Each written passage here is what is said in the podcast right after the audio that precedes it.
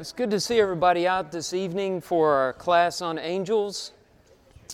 Uh, we spoke last week of the angel of the Lord. Hope that was an interesting study to you. Uh, tonight we're going to talk about the origin of Satan. And uh, this fits into a study of angels because I'll, I'll, give the spoiler right now. We're going to conclude or deduce from what we have, from the information available to us, that Satan was created as an angel. And so that's why his study, a study of his origins anyway, naturally comes up in a class on angels. And so let's get right into it. There's quite a bit to cover, a lot of text to go through. And I'll start with this just. Um, a list of some of the names that have been applied to Satan. I don't have all of them up there, but we could spend a long time talking about the terms designating him, uh, as we did with terms designating angels in the Old and New Testaments. But you have uh, Satan up there, of course, which literally means adversary. And it's a very common uh, term. It occurs 27 times in the Old Testament the Greek equivalent appears 36 times in the New Testament. It can refer to humans uh, or other celestial beings. There's an interesting text in Numbers chapter 22, for example, involving the angel of the Lord, the individual we discussed last week. And he is called, in the Hebrew, it's Ha Satan, but not because he is Satan as we usually think of him, but because he presented himself as an adversary to Balaam. And this is in the incident of Balaam's donkey. So, if you remember that angel of the Lord that was standing in the way and who would have slain Balaam had he come near, and uh, the donkey saved Balaam, he was called an adversary, using the same Hebrew term that we get Satan from. And then you have the devil, which is probably the one that's most common to us. It's used 34 times in the New Testament, and it means accuser. Accuser, very similar to Satan and adversary. Uh, evil one, Matthew 13, 19. Tempter, which is the name Matthew gives him before the temptation of Christ in Matthew chapter 4. Uh, he's called a number of things in Revelation 12, 9, and 10. Uh, that's where a lot of these terms come from the destroyer, the deceiver, the great dragon, the ancient serpent who leads the whole world astray.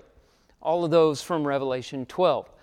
Uh, there are others you could think of Beelzebul, the um, Lord of Dung, which is what he's called in Matthew 12, and uh, many, many other designations. One thing that I like to point out when we talk about the so called names of Satan is that you don't really have a proper name in all of these.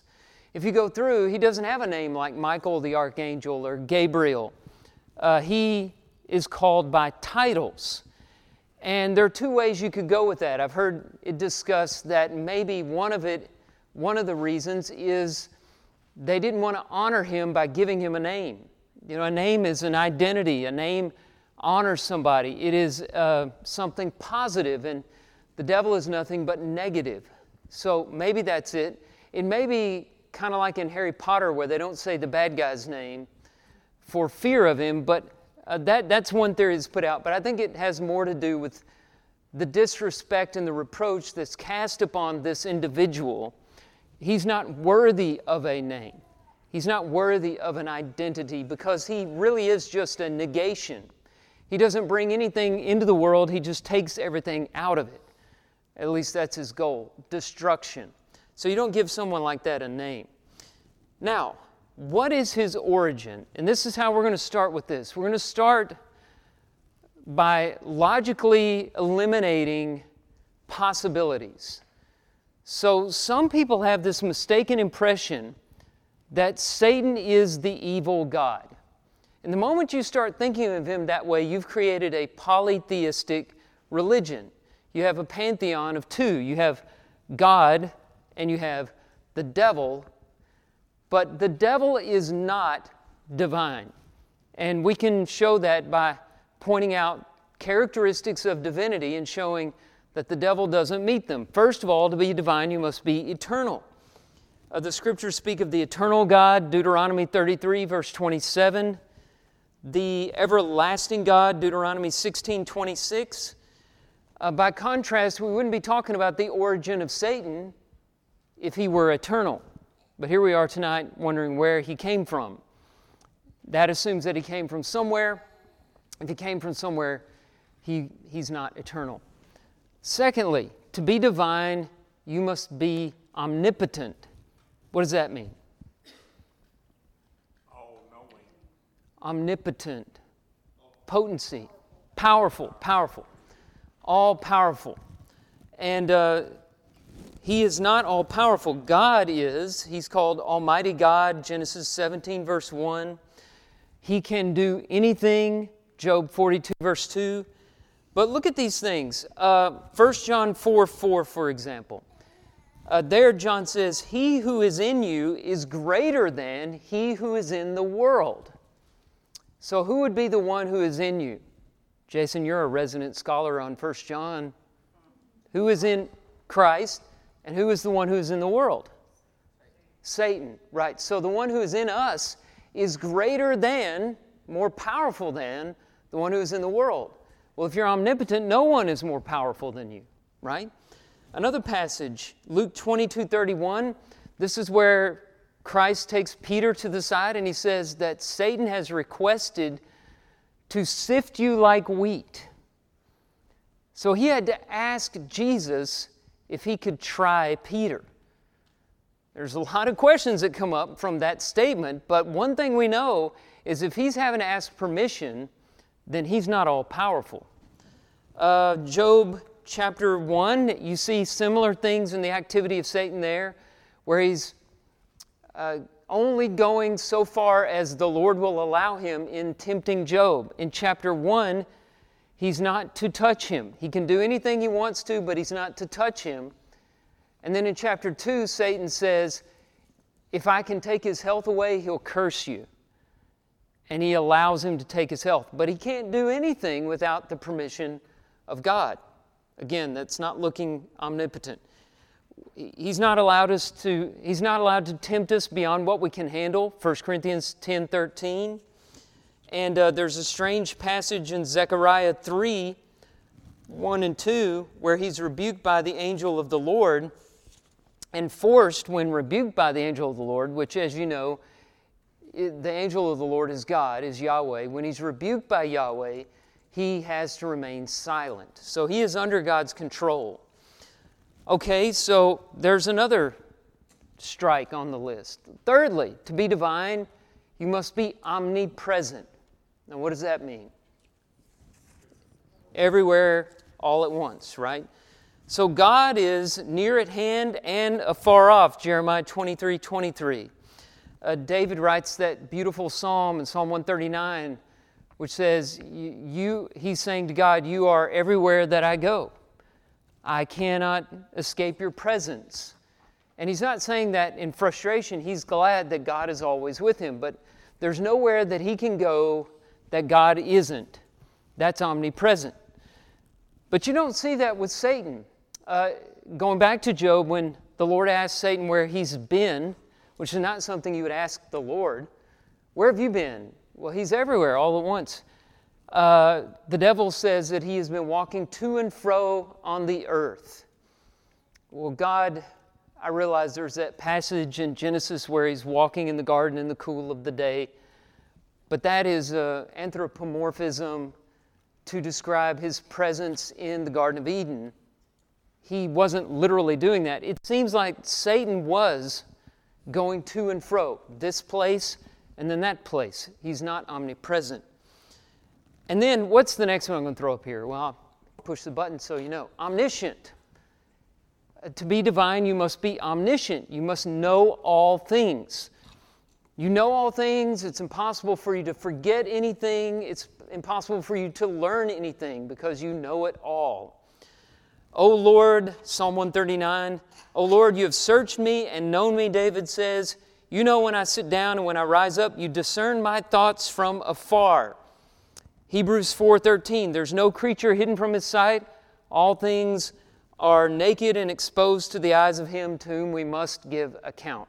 So God knows everything about us, everything within us. He knows the secrets of our hearts. He knows all the events that are happening in the world. He knows all history. He knows what will happen. He has foreknowledge. That's what a divine being knows.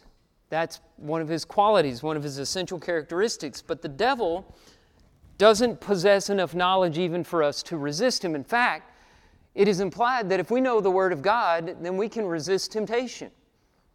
That's what Jesus does in Matthew 4.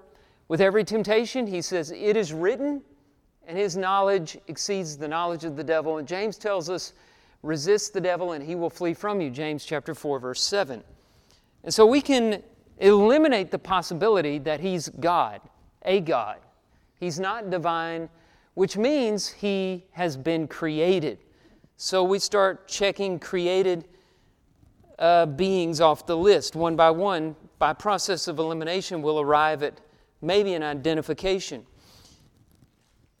Everything not included in the class of deity must be the result of creation.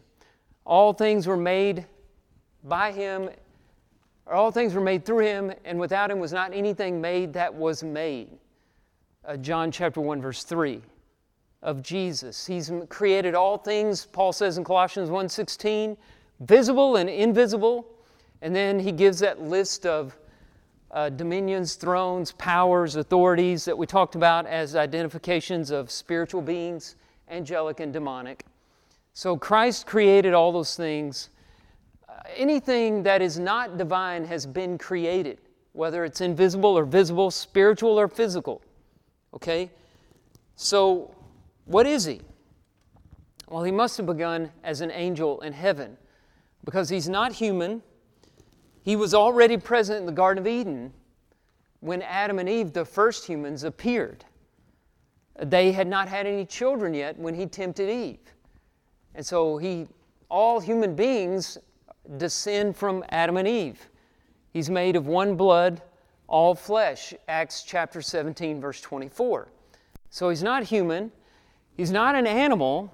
I know he appears first as an animal, but it's clear that this serpent has an intelligence that is not characteristic of most of the snakes we encounter.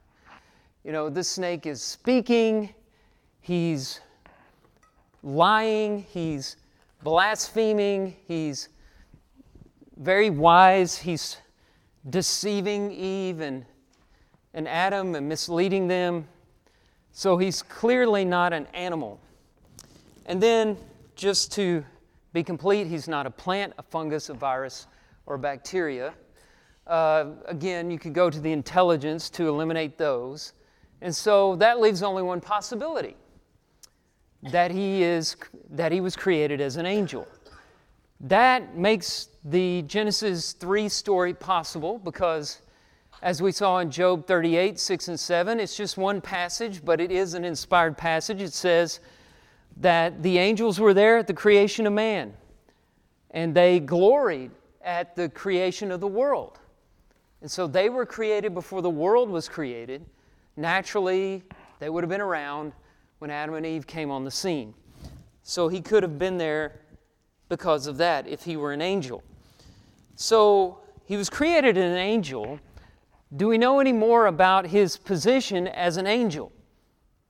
Well, we don't know a whole lot, and we want to be careful here not to go beyond what is written here, but it seems like maybe he was an angel who had the role of testing men.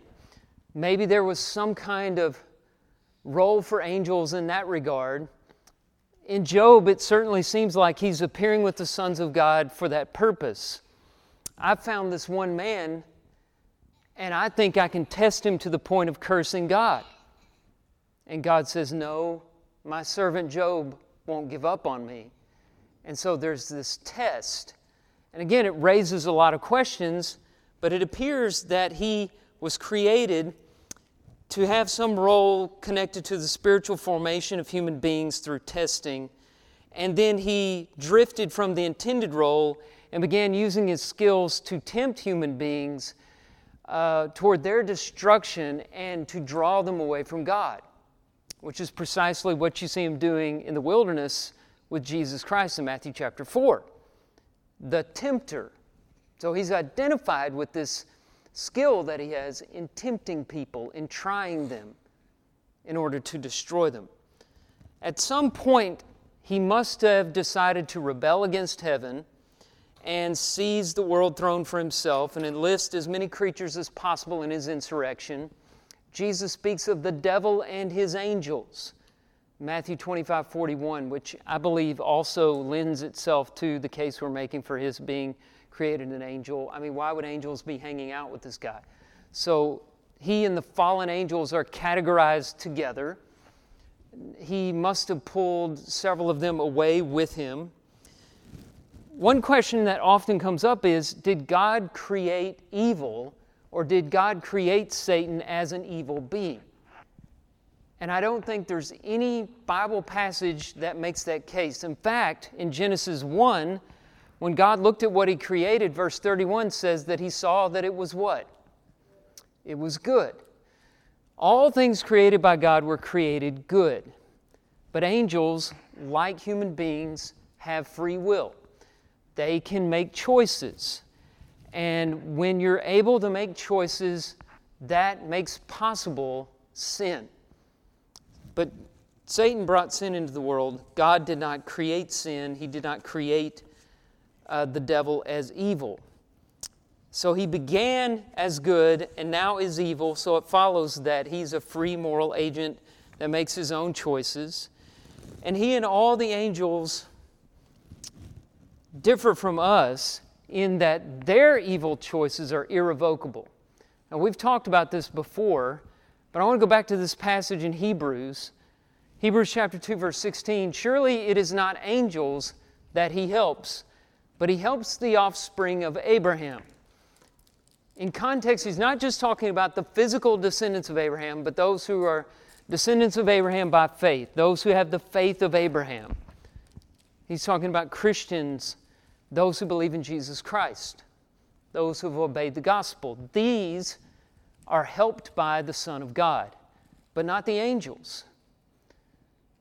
Have angels sinned? Yes. What happens to them? Well, there's a few passages on that. 2 Peter chapter 2 verse 4. If God did not spare angels when they sinned, but cast them into hell, literally to Tartarus, which is not the usual word for hell, and committed them to chains of gloomy darkness to be kept until the judgment. That's part of a sentence. But in there you have the fact that some angels are fallen angels. And they were not given a chance at redemption. They had one shot, and these that Peter are talking about blew it, and they were cast out into Tartarus, into hell, where there are chains of gloomy darkness. Jude says something very similar in Jude 6. The angels who did not stay within their own position of authority, but left their proper dwelling he is kept in eternal chains under gloomy darkness until the judgment of the great day. So it sounds like on Judgment Day, just as all of us will appear before the judgment seat of God, these angels will be judged. And they will enter into final judgment and they will go to hell, which has been prepared for them. Again, that's Matthew 25 41, which talks about the devil and his angels the context there is the parable of the goats and the sheep, where Christ says, Depart from me, you cursed, into the place prepared for the devil and his angels, the second death, the lake that burns with fire and brimstone. He says, he seems to imply it wasn't uh, prepared for us, it was prepared for the devil and his angels. But since human beings have followed these fallen angels in rebelling against heaven and breaking God's commandments, those who are not redeemed by Jesus will join the devil and his angels in their fate. John said the devil sinned from the beginning. I think this is important uh, passage from 1 John chapter 3 verse 8. Whoever makes a practice of sinning is of the devil, for the devil has been sinning from the beginning. Uh, the reason the Son of God appeared was to destroy the works of the devil. So, anyone who sins, hopefully you can see this from John, anyone who sins is following in the steps of the devil, which makes him the father of sin, the first sinner. And that goes back to what we were saying a while ago that God did not create sin, He did not create the devil as an evil being. He gave him choice, and he chose to rebel against heaven, and thus sinned at the beginning. At the beginning of what? At the beginning of transgression. He was the first sinner. Uh, Jesus calls him the father of lies. In John 8 44, same idea. He's the first liar. He created lying, he created sin. It's all come from him. What was his sin? People want to know this. And, uh, you know, we just don't have a lot of information on it. I go back to Jude 6. And it says that certain angels did not stay within their own position of authority, which sounds like rebellion. Perhaps they wanted to be God and not submit to God's authority. Uh, it also says they left their proper dwelling. Other translations, I believe the King James says domain. Does that mean they left heaven? They came down to earth? when they should not have. Doesn't mean they rebelled against God's authority. You know, these are things that people have been discussing and speculating about for ages and never have come to a conclusion, and they never will. Uh, it's just hard to hard to understand these things. A lot of us have um, Milton's Paradise Lost in our heads, not because we actually read it in high school, but just because it's so influential, we don't realize it's crept into our minds. But in Paradise Lost, you have this war between God and his angels and the devil and his angels. And we picture that happening before the creation of the world. The Bible never says that happened. Uh, we're going to look at some passages that we often interpret in the light of Paradise Lost and look at them just objectively and challenge some of the interpretations that we often walk away with. Uh, another thing in Paradise Lost is this idea that the devil was angry about God choosing the Son of God, Jesus, to be the anointed one, the king. I have a problem with that theory because Jesus is God. So, you know, I know there are different personalities, but it would have never crossed the devil's mind that uh, he would serve the role that Jesus served. I don't, I don't think it would have knowing what little we know about him. Uh, there's another idea, I think, that's also in Paradise Lost or that's been floated around that he got angry when we were created, when human beings were created. And he saw that God was turning his attention to human beings, sending his son to die for us, giving us the gospel. Those are all, that's all speculation. It might be an explanation of not staying within your position of authority, but it, but it doesn't have any weight or bearing on what the Bible says. Uh, another passage that's, I think, more helpful than Jude 6 is buried here in the qualifications of an elder, for an elder in 1 Timothy chapter 3, verse 6, that an elder must not be a recent convert, or he may become puffed up with conceit and fall into the condemnation of the devil. It sounds to me that part of this sin was pride or conceit. And that could be something that led him to rebel against God's authority. But pride is the root, really, I think, of all sin. So pride could lead you to do just about anything. We can only guess at what he did. We just know that it was sinful and he lost his position in heaven over what he had done. What I want to do next is I want to go through some passages that are often used to describe this fall from heaven and examine, examine them in new light and uh, try to seek a better understanding of them. So, the first one I want to go to is Isaiah chapter 14, verse 12. Isaiah 14 12. I've just put the one verse up, but I'm going to start reading in verse 3. Now, as you read this, there are going to be some points in which you say, that sounds exactly like the fall of Satan. But it's important that you start in verse 3. Look at what verse 3 says. When the Lord has given you rest from your pain and turmoil and the hard service with which you were made to serve, you will take up this taunt against, what, is, what does it say? The king of Babylon. Now, some might say, well, that's symbolic. But chapter 13 is all about the judgment of Babylon.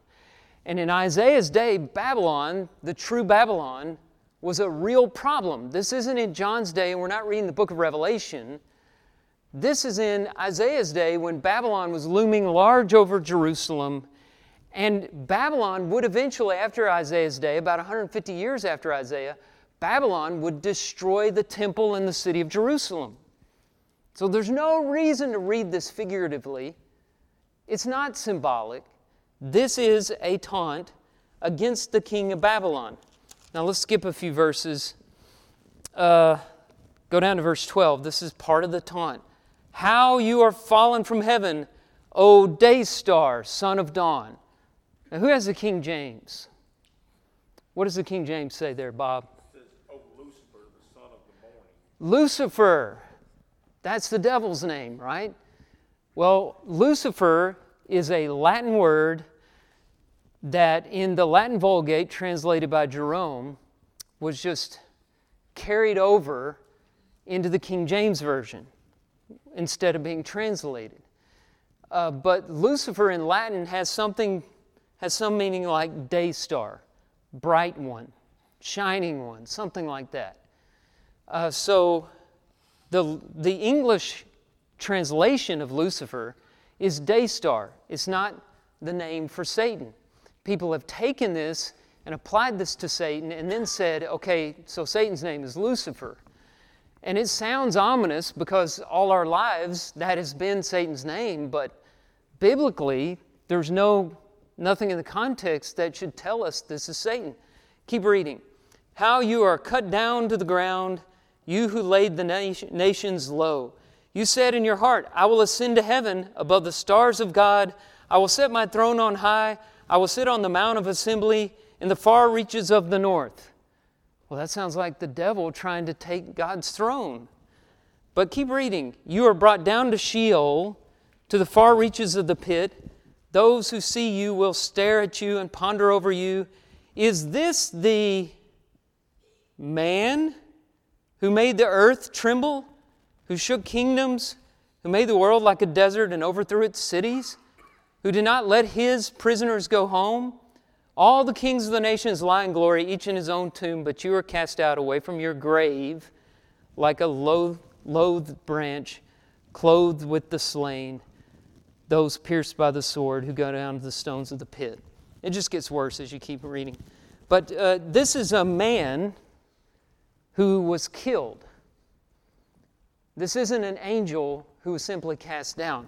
Some of the language here, like in verses 12 and 13, sound angelic, but there are many comparisons within biblical texts and contemporary non biblical texts that use this kind of language all the time to talk about the downfall of a great ruler.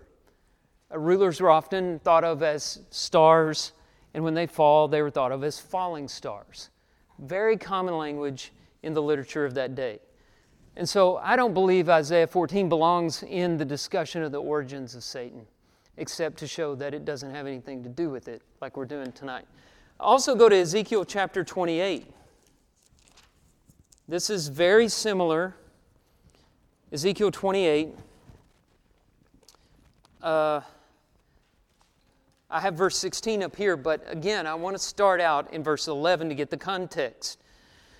Look at what Ezekiel says. Moreover, the word of the Lord came to me Son of man, raise a lamentation over the king of Tyre. That was a city, yes, chapter 28. I love that. the king of Tyre. I was going to go ahead and let him read for us. Uh, now, verse 13 You were in Eden, the garden of God. Every precious stone was your covering sardius, topaz, diamond, beryl, onyx, jasper, sapphire, emerald, carbuncle. And crafted in gold were your settings on your engravings. On the day you were created, they were prepared. You were an anointed guardian cherub. This one's a little, leans a little more towards the angels than Isaiah, right? He's called a garden, guardian cherub. I placed you. Uh, you were on the holy mountain of God in the midst of the stones of fire. You were blameless in your ways from the day you were created till unrighteousness was found in you.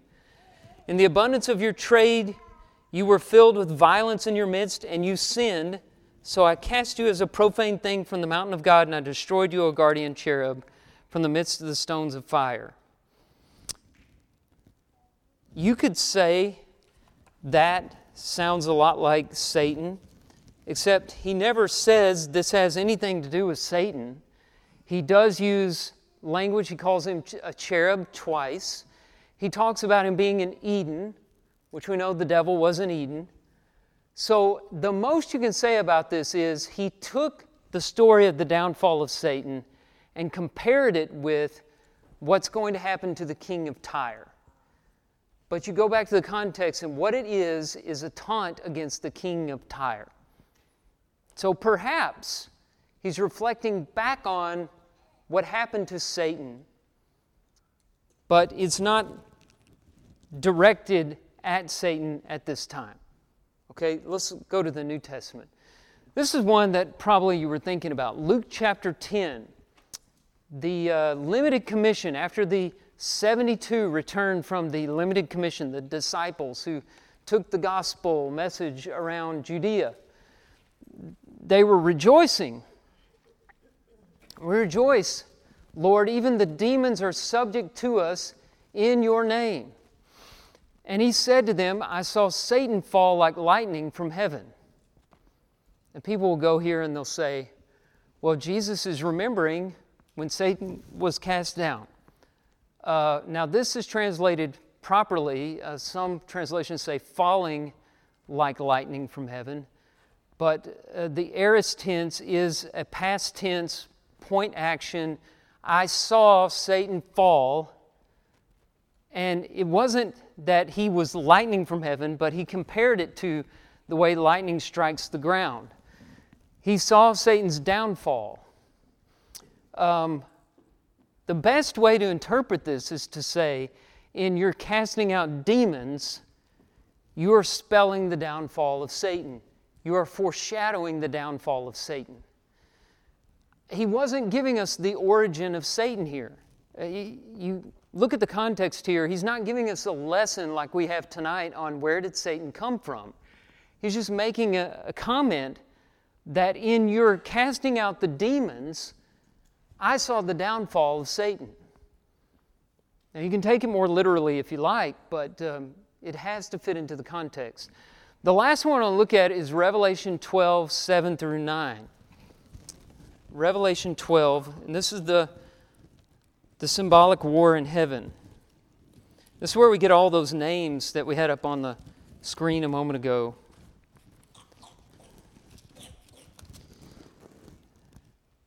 War arose in heaven.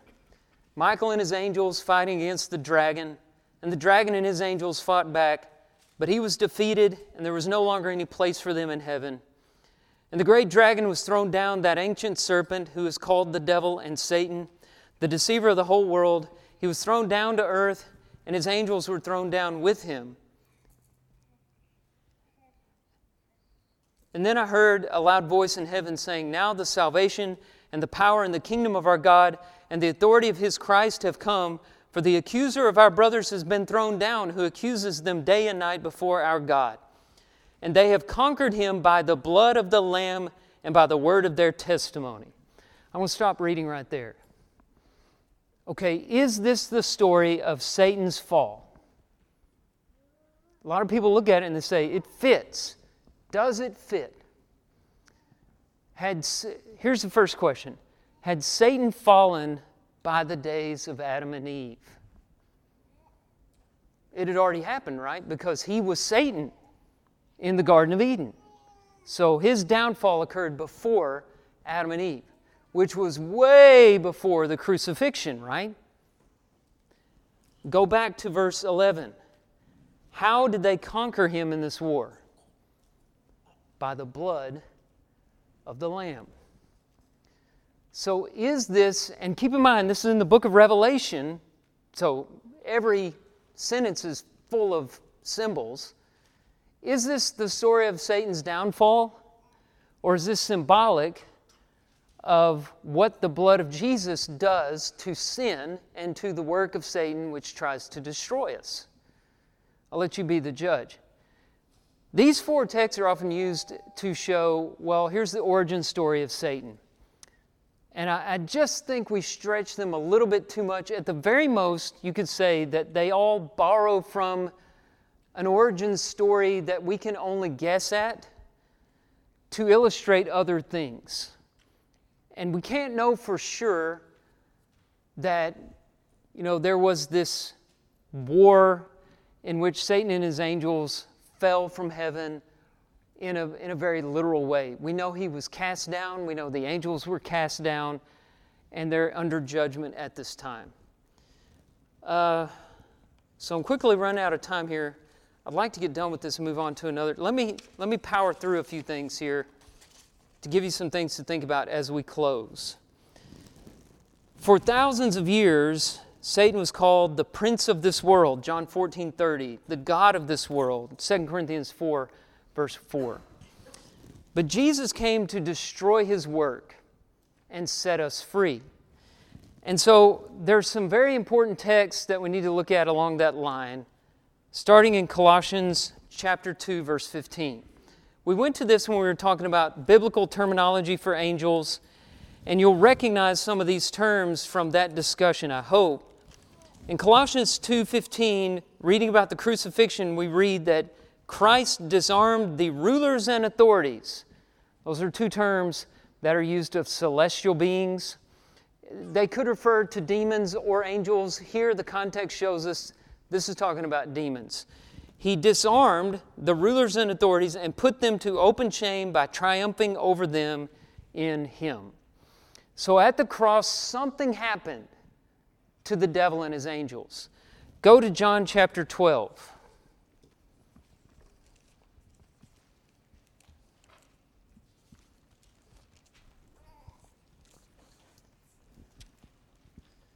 Look at verse 31. Jesus says, Now, and this is the, the this is the, the hour had come for him. He says, Now is the judgment of this world. Now will the ruler of this world be cast out.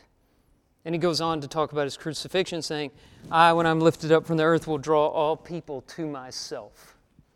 So he's going to cast the ruler out. And then uh, there are other similar passages in John, but I, I want to skip over to Hebrews chapter 2, where we were a minute ago talking about who gets help, not the angels, but the offspring of Abraham. Let's go back to Hebrews 2. Verses 14 and 15. Since therefore the children share in flesh and blood, he himself likewise partook of the same things that through death, he, this is Christ, might destroy the one who has the power of death, that is, the devil, and deliver all those who through fear of death were subject to lifelong slavery. So, the point I want to get across here at the end is that the devil's personal work is finished. Any hope that he thought he had of defeating God by tearing us down was destroyed. He was cast out when Jesus died on the cross. Jesus' death turned into victory. And uh, the demonic world and all its powers were put on a leash. I believe this is the, what's going on whenever you read in Revelation 20 that uh, the serpent is thrown into a bottomless pit. I think he is on a chain now. Now, Peter tells us to beware of him, 1 Peter 5 8. the only influence he has over us is his lies. It's not the same as it was in the days of Job. It's not the same as it was in the days of Christ, where the demon possessions were coming and Christ was driving out the demons. We're in a different time post crucifixion where the devil doesn't have the power he once had, and he doesn't have the freedom he once enjoyed. But his lies are still very, very effective, so much so that he's like a cornered animal, a ravening wolf, a roaming lion seeking someone to devour. And it's very easy to believe these lies. He's very good at it. He's been doing it since the beginning. He put the lies out a long time ago, and they're only growing and flourishing. And so the truth is what sets us free, because it sets us free from the power the devil has and gives us the, the revelation of eternal life. All right, I'm going to stop there. I, I know you probably didn't want me to go that quickly through that end part, but this is a class on angels, not on the devil. And if I'm not careful, I'll just spend the rest of the time talking about the devil. And who wants to talk about the devil anyway? He's already had enough of our time. So next week we'll move on to a different topic regarding the angels.